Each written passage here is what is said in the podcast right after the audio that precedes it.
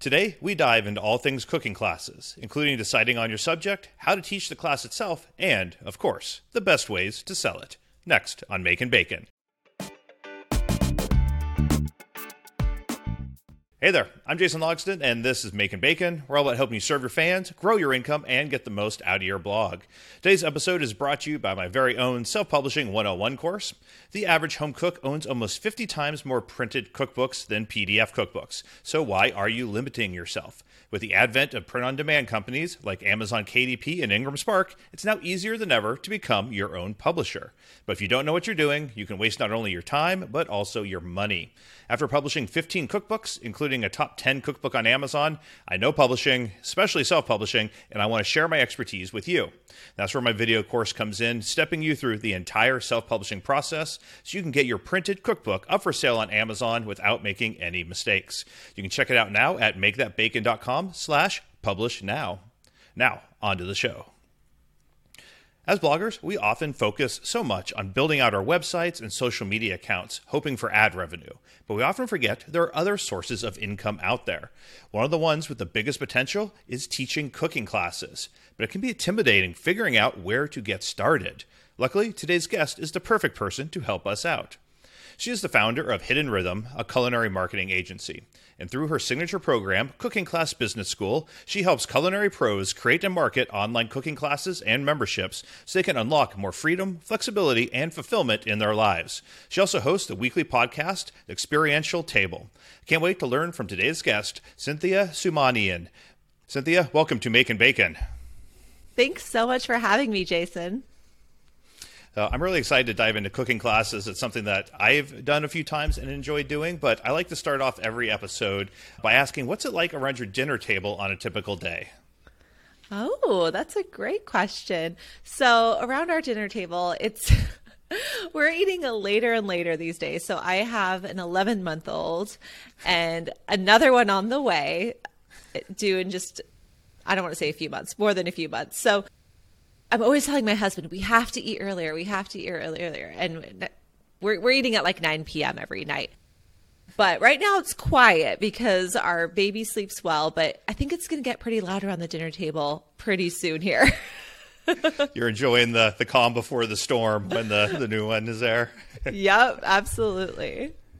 I can relate to the uh, the struggle with eating later and later. My wife's schedule, she works at CBS Sports, and it's especially at certain times of the year, it's like she works until eight or nine, and if we want to have dinner together, then we're eating at you know eight thirty or nine thirty when she gets home, and it's everything you read is like you should eat early. It's like, but I kind of like having family dinner, you know. Yeah, I, that's the thing. We we like to eat together. My husband is French American. My background is Persian.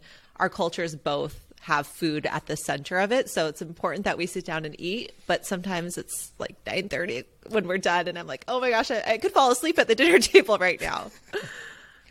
Are there any Persian dishes or ingredients that you think more cooks should, you know, know about and kind of learn about?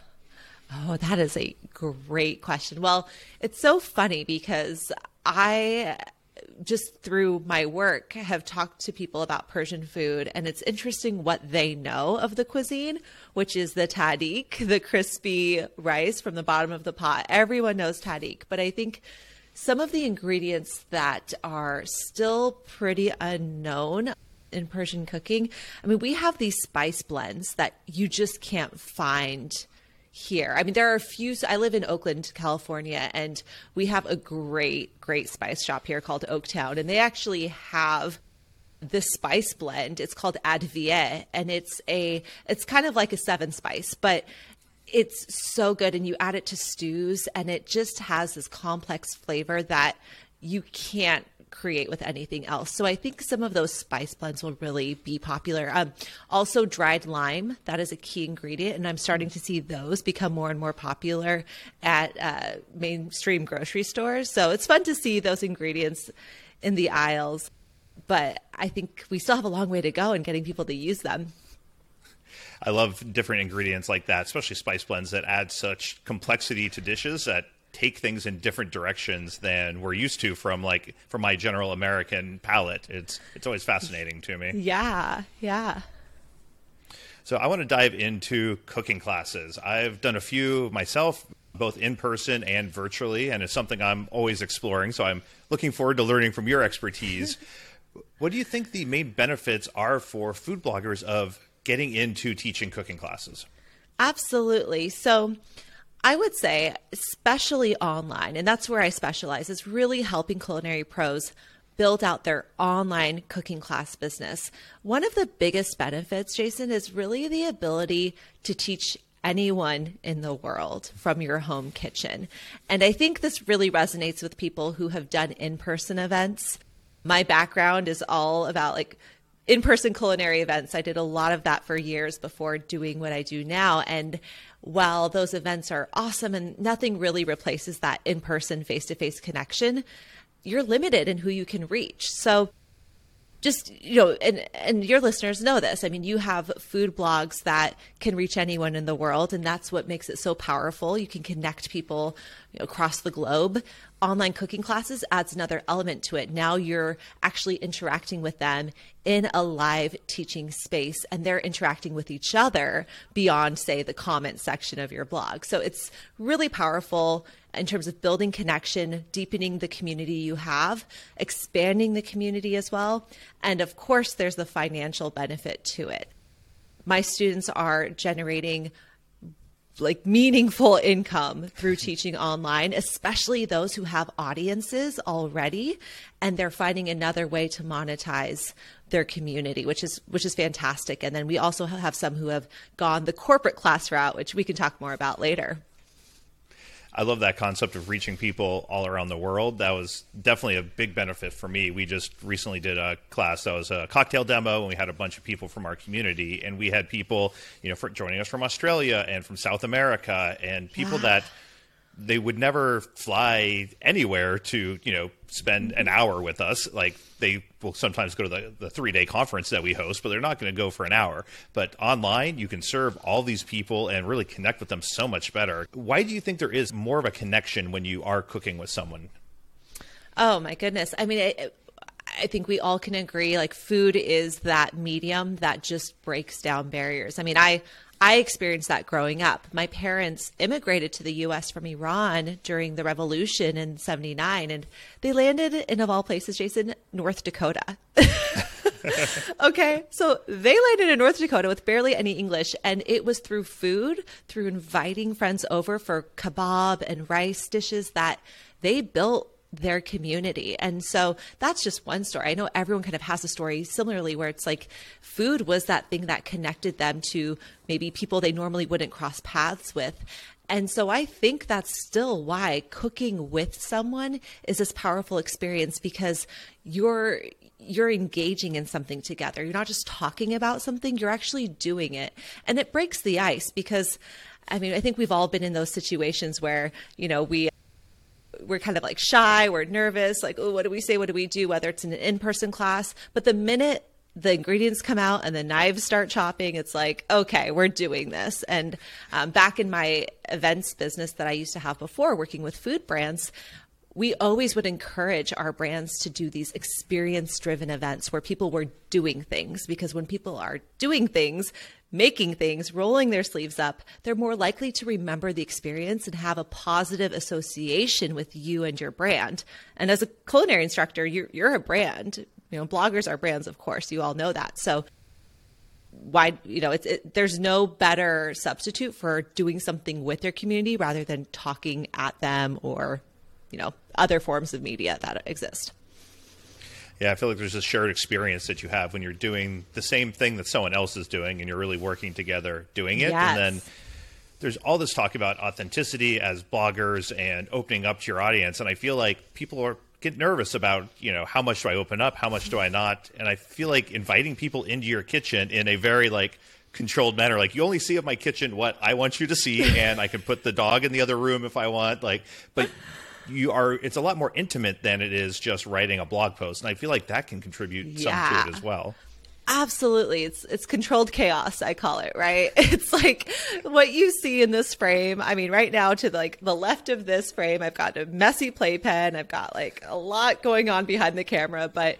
yeah, it's true. And and that's the other thing too is and something that I remind my students of in my program is that when your community is signing up for these classes and they turn their cameras on, they're letting you into their world. And that's that's kind of a scary, vulnerable place to be in, especially if you're cooking with a blogger that you followed for years or a chef that you eh, respected, admire, and you're looking at your kitchen like, okay, I hope it looks decent. So there there's some vulnerability there that I think we have to respect on both sides. And it is what makes it a much more personal experience, even more so than maybe going to a cooking school where everything is perfect and laid out for you. I mean, when like you're essentially in everyone's homes than they're in yours when you're doing this online.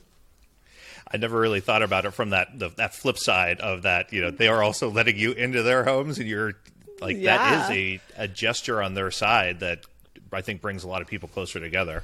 Absolutely. So if someone's listening, they're like, I'm kind of interested in doing a cooking class, but what should it be on? What subject? Like, what advice do you have for people that are just like, I want to do one, but I blog about a lot of stuff? How do I narrow this down? Yes, yes. So the number one piece of advice that I tell my community they are so sick of me hear, of hearing me say it, but I don't care. I'm just going to keep saying. I'm sure, Jason, there are things that you say over and over again, and you're like, I'm going to keep saying it. It's to yep. focus on a niche. You got to focus on a niche, and I, I think you know it's it's not just in the online cooking class space especially in the food space, no matter what you're doing online, right? I'm sure bloggers have heard this too. You've got to focus on a niche because it is such a crowded space. And, you know, I have some students that are like, well, you know, so and so cooks everything under the sun and teaches classes and sells out. Like, that's great. They have a massive audience and they started building that audience 10 plus years ago, right? So a lot of it depends on where you are and the audience you already have. Most of my students have blogs, but it, you know, isn't their primary source of income and they are just kind of all over the place around what it is they want to teach because they have so many interests. So my advice is to focus on a niche, and there are different ways to think about a niche. Um, I think one part of it is who you want to teach. Is there a certain, not necessarily like age demographic, but there are different ways to kind of slice and dice an audience, right? So are you drawn to a certain type of person, a certain type of mindset that someone may have? Like there are people who, for example, are you know, I, the example I use often is like college grads, right? College grads who want to go vegan. Like that is a niche, right? And you could teach them a bunch of different things or you could focus on the actual you know what you're teaching them to do. So maybe you want to teach vegan sushi to everyone under the sun. That's still pretty niche right? So there's different ways to think about it. I think one element in addition to kind of who you're teaching or what you're teaching or the combo of both is what i call your unique brand story. And that's that's actually when you look in to figure out your niche oftentimes people are like, let me go do the market research. Let me survey a bunch of people. And you know, you can find it. You can find a survey. You can find a poll that's going to give you the answer to whatever you want, and you can you can skew it however you'd like, right? So at the end of the day, I'm like, you know what? What your niche is is actually inside you. It's based on your experiences, your passion, your skill set, your story, and if you do enough digging, that will come out. And that's that's where we actually start in my program. We start with niche and we start with figuring out deep inside, like what is that thing that you were meant to teach? And then we go from there. I love that idea of you know looking kind of inside, and I'm a big proponent of like belief based niches. You know mm-hmm. that going beyond just that. You know what are are you teaching? And I like your example of the college grads, and it's like getting even more granular. Like, do they want to go vegan because they object to mm-hmm. the industrial agricultural system? Do they want to go vegan because for health reasons? Yeah. Do they want to do it because it's less expensive? You know, in some cases, like because you can hit all of those in very different ways and have other content that's going to support it that those groups might not necessarily care about depending on their reasoning. Exactly, exactly. Yeah, I we talk about that in terms of what we call like the psychographics, right? So thinking beyond just you know gender age geography i mean those are such superficial levels of you know defining your audience but yeah i love the examples you shared i mean why why would someone go vegan there are so many different reasons and beliefs, and you could create a whole culinary series on each of those and have them be very, very different. So someone narrows it down a little bit. They say, okay, I want to do, you know, this this college grads that are going vegan. That's my niche. I've been writing about it. Like I know my niche now, but I have you know 400 recipes on my blog. What what do I specifically teach them in a class? Like how big do I go? How small do I go? Kind of how do I narrow it down to one or two things that I'm good at out of everything that I do. Yeah, I oh my gosh. I mean, and I have to say, I mean, what a luxury to have those recipes. I know that it takes time and work. I've had like three food blogs. I mean, started, ended, started at right three different food blogs, three different names. Like, been there and done that. I have so much respect for food bloggers because I know how much work it goes into creating those recipes. So I will say, if you are sitting on 400 recipes, like you're you're well on your way to to creating a cooking class side business that is going to be much much easier than someone who doesn't have those recipes to start with. So that's that's the good news. But now you've got to go through them, right? And so I think part of it is understanding where you want to start with your audience, right? So there are different types of offers you can create. So I talk about kind of this a la carte version, which is just a one off class. You could do a series of classes, like a six week cooking series. We're going to cook every Monday evening. Or you could do a membership, right? And for people who have never taught before, I advise them to start with an a la carte, get that experience of teaching a live class, see how it goes. And then a series is also really great if you are trying to help someone build habits. So, you know, a one off class could be good if you just want to do like a fun, you know, we're going to cook some pastas from the Italian Riviera, whatever, fine. But if you actually wanted to, say, teach someone how to make pasta from scratch and try, you know, to make five different types, or if you wanted to help this college student go vegan and you wanted to give them the skills to do that so that they could actually, uh, you know, carry that through after your class, then like a series is a great way to do that. So there are different formats when it comes down down to actually narrowing what recipes you teach.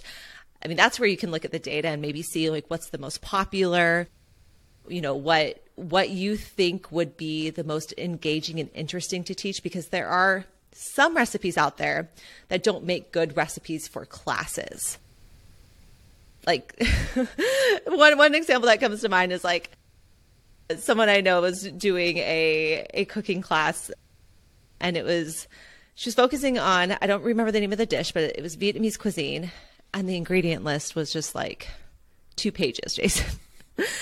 and while that may be okay for a blog if you really have someone who's interested in that and whatever, for an online cooking class, it might take the full hour just to talk through the ingredient list. So there are different nuances based on your niche and also based on the skill level of your of your students too. So if you're teaching advanced um, people who like want that really like extra crazy ingredient list and they want to spend time with you talking about it, that's one thing. But for the most part, you've got to meet your people where they are.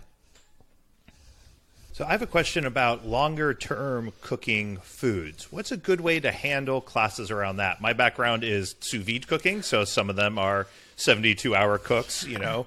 People that do braising can run into that or even roasting when it's, you know, 1 to 2 hours. Smoking, you know, niches mm-hmm. like that can be 8 to 10 hours. How do you recommend approaching a class like that that kind of has a big chunk of non-active time? Yeah, that's a great question. We have some people in my program who are bread bakers and they have to deal with that as well. So there are a few ways to think about it. One is doing a demo style class, which is you walking through the process and you would have you know your your sous vide prep at the multiple stages and people are watching. Now demos aren't necessarily my favorite because they're not as interactive right? So what we talked about at the beginning of the of our conversation people are sitting there watching unless you're really really good and you can give them something to do while they watch you it's more of them kind of watching food network or a youtube show versus participating so that's the challenge there and the demos would be more like the you put this in the oven, and then three hours later, through the magic of TV, we have what it looks like. Exactly, exactly. And so there's a lot of that. And and when I talk about online cooking classes, I my brain immediately goes towards the interactive, hands on, everyone has their cameras on sort of model. But that doesn't mean the other side doesn't exist. In fact, a lot of people are very successful doing demo style classes where maybe their audience is commenting and they're chatting on Facebook Live or some other platform, or maybe even still Zoom, but they're not actually cooking along. So cooking along versus demo, really, really different experiences. But one other thing that you could do, and this kind of goes back to what I had uh, talked about briefly earlier, is a series class, right? So what you could do is actually have them watch a video, have them prep something in advance, pop in for the class where you could teach them a live portion of it, right? Then they can kind of go back and, you know, you could do like a camp almost, like meat camp. I don't know. Sous vide camp. And so you can get kind of creative with it. But I think mixing recorded content that they could watch in advance, get things started with a live component is a way to make that work. But it's very, very possible. And I think that you could still have that interactivity without it just being like a complete one sided demo, really. I like that idea. That's almost like a hybrid yeah. of here's a little bit of a demo, here is now we're going to finish it off. I've generally tried to come up with one thing that can cook sous vide during the time because mm-hmm. there are things that cook in like 30 to 60 minutes and then I'll be like and now the chuck roast that we cooked, you know, 3 days ago that you did on your own, let's pull it out and I try to make sure that the the interesting aspects of that is what happens after it comes out that a lot of people in my audience are like I know how to put a piece of meat into a a bag and put it in the yep. sous vide machine. Like they, they get that. So it's like, okay, now that it's there, and it's actually less of a sous vide class. It's more of like, what do you do with it when it's done sous videing? Right. Which, um, has worked pretty well for a lot of my people. Yeah, yeah, that that that's exactly it. It's like finding those those milestones or there's key moments in the recipe where people are going to be most interested and and ready for you to teach them something. So yeah, I love that. That's great. So you mentioned Zoom. Is that how you recommend most classes be taught? Are there other platforms that you've used or recommend? What do you yeah. suggest for people? Uh, that's such a this? great question because I I'm literally going to do a live stream on this tomorrow because the tech, I mean it like anything. I mean when there's this wave of you know popularity in, in an area, the tech quickly follows. So you know, while people were teaching online cooking classes before the pandemic, I think we all know that they certainly were on the rise because of the pandemic and, you know, they're they're continuing to hold steady. So these uh, companies, these tech companies are coming out with platforms to really take Zoom head on or to build around Zoom. So there are some options out there that kind of wrap around Zoom and they have everything from scheduling, payments, email reminders, but the the teaching platform is still actually Zoom. And then there's some others who have kind of built around a different technology for video. So what I will say is this. The platforms offer convenience. It comes at a price, so they will take a percentage and it varies depending on which one you go through. But at the end of the day, I will say right now, Zoom is the interface that people are most familiar with on both sides, the instructor side and the the student side. So whether you go through a platform or you decide to just hook it up yourself and get a Zoom account, which you could totally do by the way, like you could do this yourself. I teach a DIY version in my program because, you know, why not? You can do it no matter which kind of way you go, I'd say right now Zoom is still kind of the the household name around it. And the thing to think about too is you want to make sure that there's as little friction as possible for your students, right? It's going to be enough for them to have to get the recipes, get the grocery list, get the groceries, get everything ready. If you if you force them to do a mise en place before, they're going to have to do that, right? So tech is one other hurdle that they have to go through to take your class, then it's not going to be that great of an experience. So I will say that. And then one other thing about platforms is that they are very popular right now and a lot of them are coming out and they're very excited to get people on board. The one thing that I tell my students and just in general my community is ask them about their support. ask them about their support because whenever you have a company growing quickly, they're excited to sign you up. But if it's, you know, if your class is in 20 minutes and something's not working and you can't get a hold of anyone, that is going to cause an awful experience for not only you, but of course your students. So, uh, just we, we just have to be careful around that whenever we work with platforms figure out what's their support model like because you want to make sure you you and your students can get that help that they need before the classes start i like that that everyone generally does know zoom and talking about saying things over and over again one of the things that i always say is like like start small Yeah. and like what is the simplest thing you can do and i feel like use zoom a few times or you know facebook live if you're better at that like whatever like platform you're you know like use that and then if you do four or five or ten and you're like i really wish i had these features then you can find a platform that has those features because you know you actually want them where Exactly. Trying to take on something huge is so hard Yeah, and also the other thing that I've noticed is oftentimes people just assume that if they get the tech set up, the class is going to be great. And so they'll come to me and say, Oh, Cynthia, that's cool. You teach this program and you teach all these other things, but I just want to buy that tech piece. And I and I'm like, okay, you know what? I'll just give that to you for free because you're going to come back to me and say, I need to get people to my classes. I need to learn how to teach effectively because the tech is just the tech. And if you had two classes side by side and one had mediocre tech but an amazing instructor who was engaging and the other had the best tech in the world but a lackluster instructor the first one would win out every single time. So I think that's the thing to remember is the tech is designed to enable you to be your best, but you've got to do all the other work to get people there, you know, understand what you're teaching, do do that that real hard grind before you actually press record or go live. yeah i feel like as long as you're not like horrible horrible quality you know exactly. If you te- do a good job teaching and you have a compelling class, people will respond to that over something that looks slick and polished and is just boring or complicated or confusing Yeah. for the for the attendees. Yeah, people want wa- want what's real. They they want to feel like they're actually in your kitchen, and and that can go a really long way. Absolutely.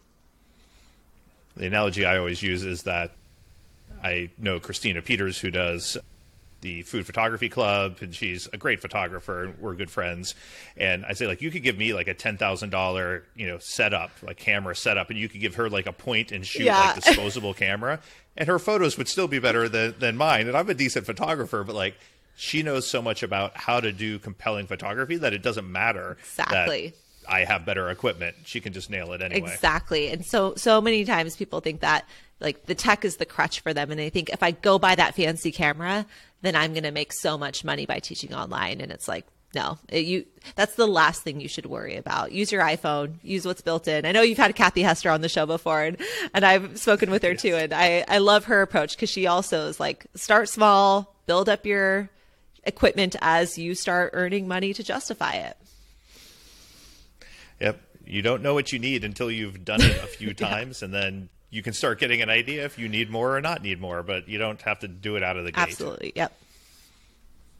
What are some mistakes that you see people make when they're during this cooking process outside of focusing on the tech? What are things that people should try to avoid? Yeah, it's so funny. I actually don't talk about the tech as as the mistake, but I need to add that. I think there are four mistakes now. You've just reminded me of one. Well, so one of them we've actually already talked about, which is um, assuming that a bigger audience is better. And so the flip side is really to focus on a niche, and you know that that comes down to what we talked about earlier, which is this idea of being able to stand out. And it's like, yes, if you could create a class that could appeal to everyone in the world, great, go for it. But that's that's never going to happen. And even if it did, you wouldn't break through the noise. So let's let's deal with the reality of the fact that things are crowded. But aside from that, uh, a few other mistakes that I see people make often is the first is kind of skipping to the sale. So, not spending time nurturing their audience. Now, I actually don't think your listeners are going to have a problem with this one. I think this is where food bloggers really understand the value of content and relationship. But there are people who, you know, are in the culinary space who are new to kind of this content creation um, work and they think like okay i i have classes i'm just going to go ahead and put that link to enroll everywhere and i might even run some facebook ads That's the other thing. It's like on top of that, let's run some Facebook ads to my class, which Facebook ads have a place in marketing, but running them directly to your sales page for your event is is not one of them in my opinion. So I would say a lot of people make the mistake of not investing in building their funnel, their their marketing funnel, really you know, attracting their ideal student, engaging them with content, their email newsletter, right? Whether or not they have a blog, it doesn't matter, but they've, they've got to show up in their world somehow.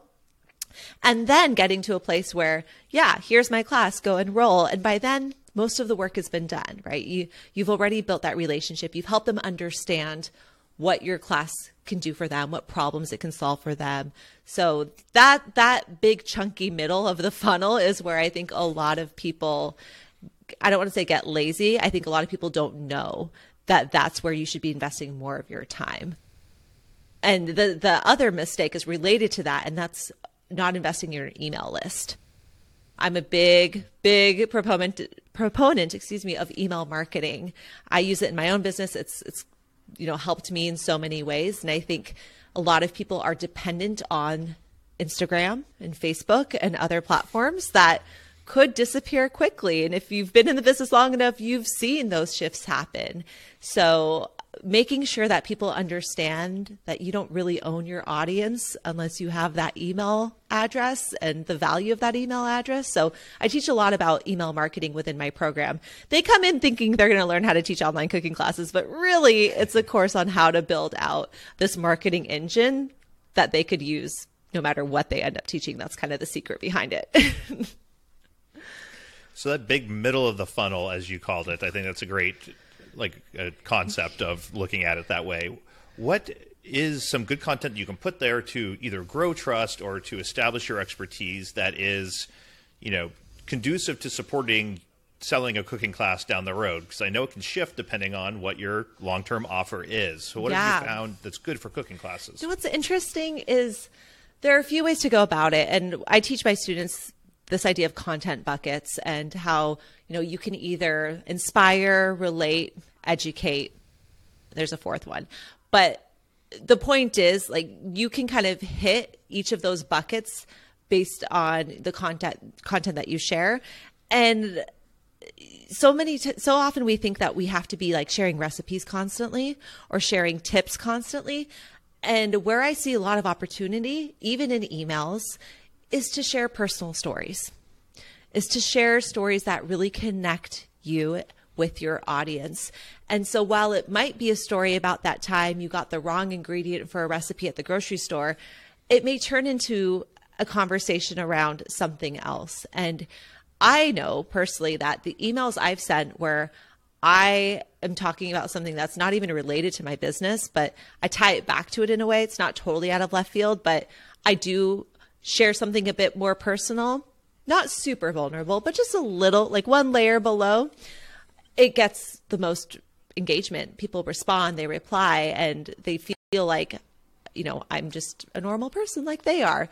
So I think when it comes to content, recognizing that, you know, with an online cooking class, people are going to invest time and money to be there with you, right? It's different than going to a blog and reading a blog they're actually going to show up for you for this one hour time slot or 90 minutes or two hours and spend time with you. So they kind of want to make sure they like you.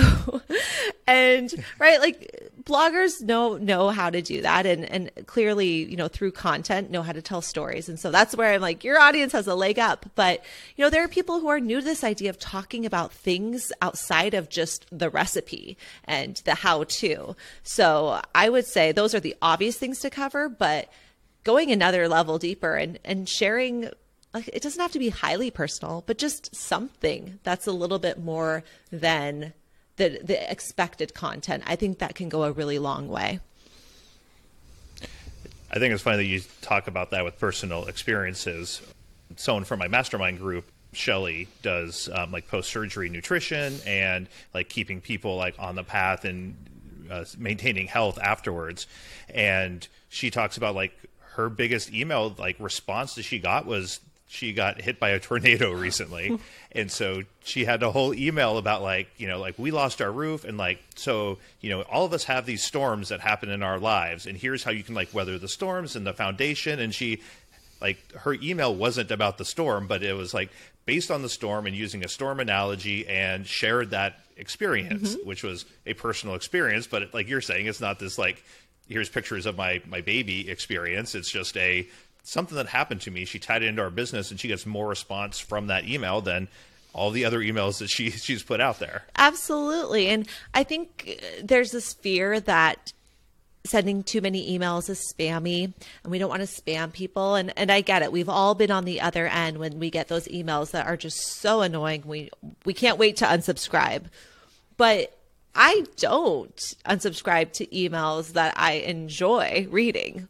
It's plain and simple, right? So uh, I think part of it's just getting over this fear of people unsubscribing and, and understanding that, okay, well, if they do, then they're not right for you. And that's great, right? We're, we're niching down even more. So there's a little bit of like the sense of rejection when someone unsubscribes or this idea that, oh, maybe we're like spamming people's inboxes and we hate being, you know, being on the other end of that. But if you are sending quality content, then you actually like should not feel like you're being spammy. And another thing, just a quick tip is that a lot of my students, when they show me their email newsletters, they're like, Well, Cynthia, I, I spent so much time working on this and I can't believe you want me to send like one a week.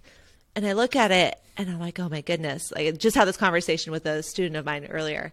And I said, This is four weeks of emails in one.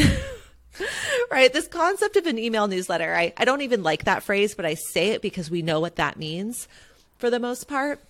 It's not like everything but the kitchen sink that you put into it, right? Each of those blocks that she was showing me could have been its own email. And she was wondering why people weren't clicking on the links. I'm like, because you've got 20 links. Like, like, what, what do you want them to click on? So I think we we've got to move away from this idea that emails have to be these long, lengthy, content filled beasts. When really you could keep it short to the point, punchy, and send an email once a week and not have to like go crazy having to create all that content. It's definitely something I struggle with. I am known for my very long information packed emails, but something that is on my to-do list to work on, but I have not. I mean, if you it. can, if you can keep up with it, more, more power to you. But it's like when people are struggling to be consistent, I'm like, well, take that email and, and divide it into four pieces. Now you're good for a month. So. Yeah, most of mine are built into autoresponders, which so I can I only have to do it once, and then everyone will eventually get it down the road. There so at least go. it's not a, a, weekly thing I need to do. I can yeah. sit down and put out yeah, that, five or ten of them, and then exactly yeah. Coast I mean that, that's like next level. That's that's the way to go. Automation all the way. I love that. so how has COVID changed like the cooking landscape? I mean, obviously it's had a huge impact. How do you think it's changed it both in kind of like the last year and a half, but also the maybe the next you know three to five years. Wow. Yeah. I mean, it's, I think it's clear that this last year and a half, more people have been in the kitchen than ever before. I mean, I think we all experienced the, the sourdough bread baking phenomenon. I actually got into sourdough the November before COVID and I was obsessed with it. And I was like, I'm going to make bread all the time. And then I couldn't find flour and I got really annoyed. I was like, you know, this entitled new bread baker thinking, ah, oh, where's my bread flour?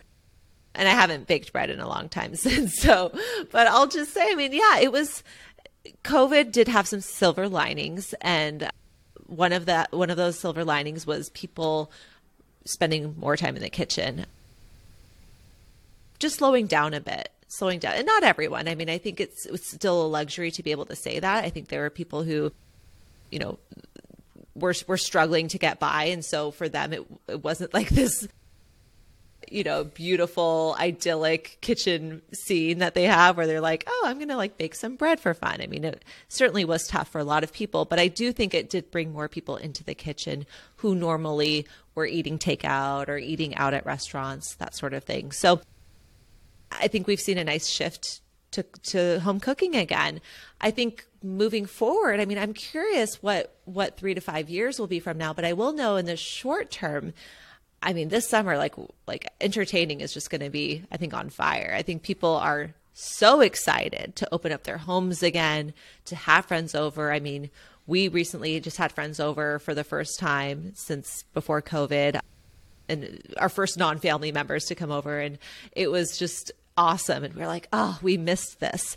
So I think we're going to see a trend of content and I, you know, encourage my students to teach classes around entertaining and kind of uh, the nothing new. I'd say it's it's kind of just going back into you know what we had been doing before, but maybe certain things are more emphasized. So this idea of gathering, whether it's simple or more formal, I think the holidays this year are going to be really big because people are going to go all out, and so I think we're going to see you know more content around those types of contexts three to five years from now, I don't know. I mean, I'm, I want to believe that more people are cooking every single day. Like I, I believe the world is a better place the more people know how to cook. That's just my point of view. So I hope that grows. I think so many more people understand the technology too. Like my parents and my in-laws, any of them would now sign up for a online Zoom class where two years ago they'd be like, I don't know what that means and I don't know technology. Like I don't have a Zoom device, or they'd say something like that, yeah. and now they're like, "Oh yeah, we, we we know how Zoom works. Like we can." oh that. yeah, I mean the online cooking class space. I didn't even talk about that, but you're absolutely right. I think you know before COVID, this technology existed. And there were people out there trying to teach online, and it just wasn't gaining traction because, you know, people had alternatives and it, it wasn't something that they thought was even really a great experience. Like, oh, I, I don't, I don't even think I could do that. I couldn't learn to cook online on on it. What's Zoom? I've never heard of Zoom, right?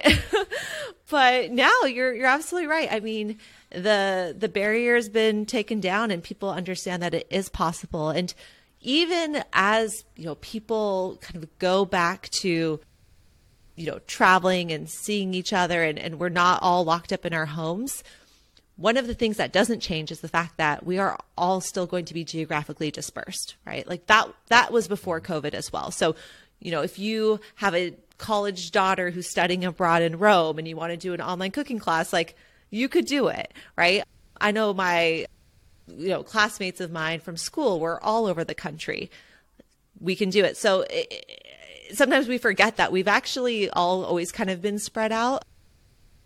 And so there are a lot of use cases for online cooking classes going forward. And then of course the the corporate class space, which is super interesting because you know, companies are starting to announce their policies for employees coming back to the office and whether they're working remotely or what.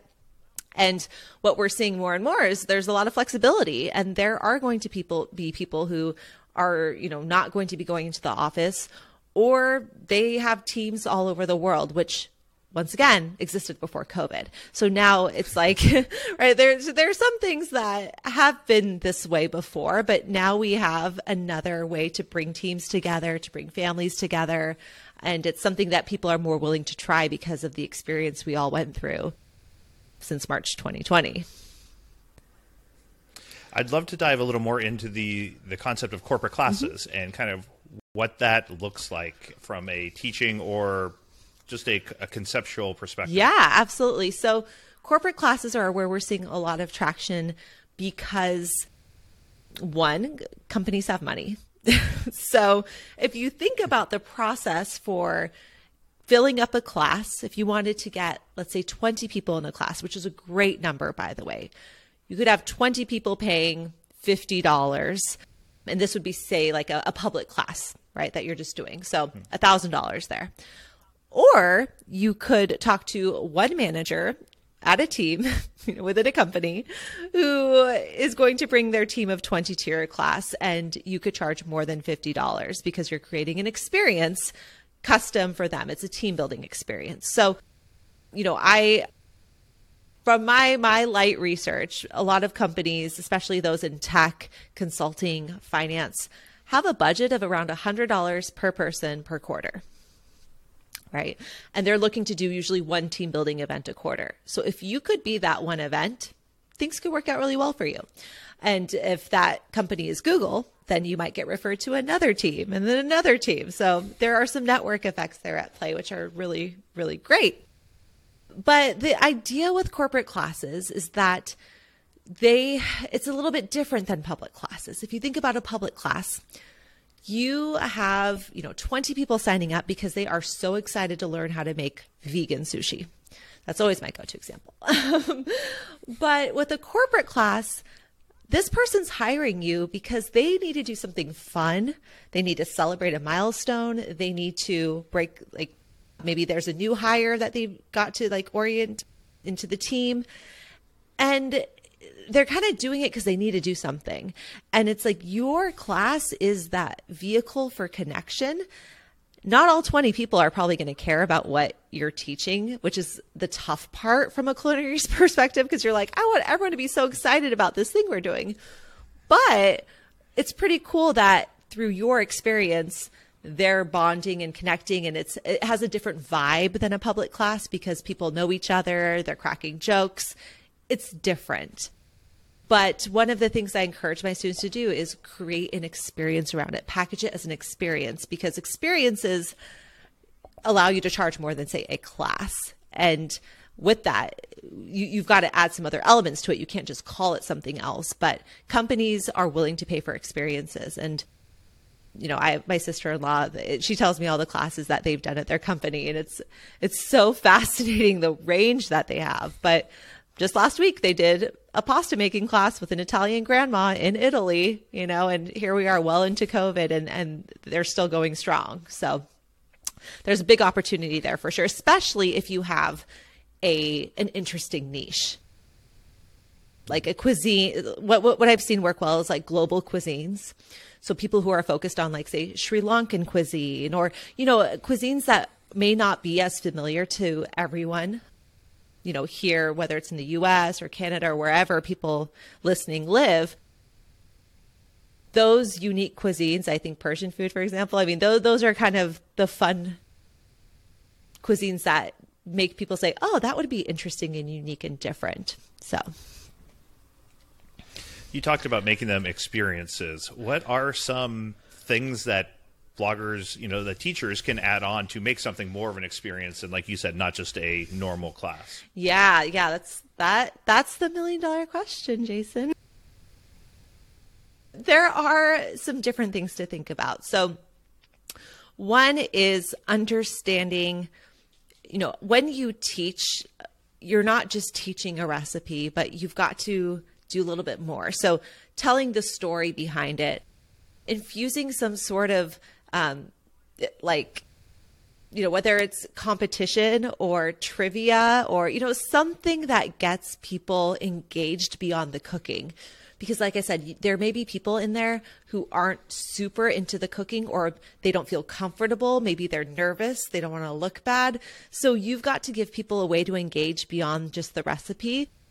And that that's a nice like crutch for people who want to participate but are a little bit nervous about the cooking side of things so we've seen, yeah, for example, like trivia work really well, getting people to dress up based on the theme. So if you're doing like Hawaiian food, I don't know, get people in their Hawaiian shirts and leis, send leis to each team member. I, you know, there, there's different ways you can go about it.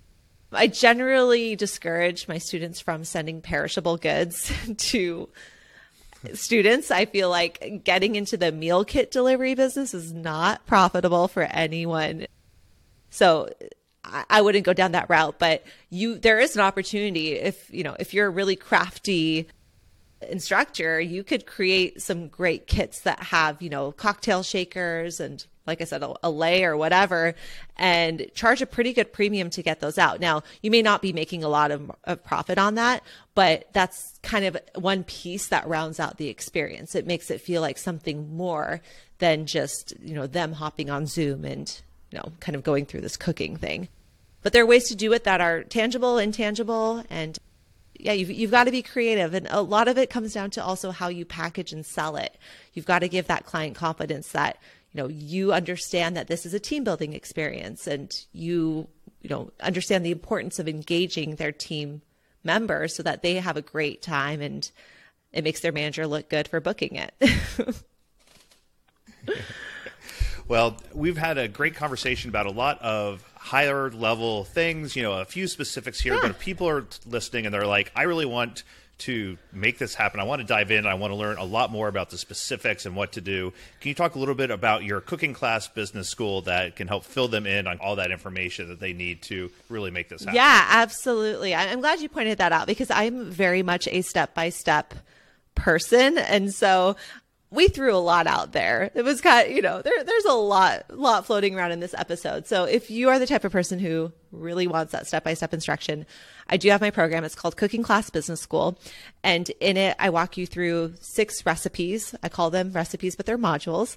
And then each recipe teaches you basically how to go from the very beginning, which is understanding your niche, really digging into your, your unique brand story, to building your marketing funnel, setting up your sales and promotion funnels, and then ultimately at the end, how to get the tech going and how to make sure that your students have a great experience. So that is my program. On top of that, we also have coaching calls and a community with small accountability pods. So it's a it's a combination of the content, community, and coaching. It's a fantastic program, if I do say so myself. And that's where I spend most of my time. And I would encourage you all to learn more. So I do have a free masterclass that walks you through my four step framework for creating profitable online cooking classes. And in that, you'll also learn at the very end more about my program. So you can go to hiddenrhythm.com slash masterclass to learn more. Awesome. I really appreciate you coming on, Cynthia, sharing all of your expertise. I've learned a lot. I'm sure my audience learned a lot as well. So thank you for taking time out of your, your busy schedule and uh, spending it with us today. Thank you. This was so fun. I, I love talking to food people. It doesn't feel like work, Jason, does it? yeah, I very much enjoy being in this industry. Yeah. It's nice. Absolutely. Thank you again. So again, for more on Cynthia, you can head to hiddenrhythm.com or hiddenrhythm.com slash masterclass and be sure to check out her podcast as well, The Experiential Table. It's I know a lot of people have been on there and interviewed. It's a great podcast, so be sure to check that out. And this has been Making Bacon. We're all about helping you serve your fans, grow your income, and get the most out of your blog. Until next time, I'm Jason Logsdon.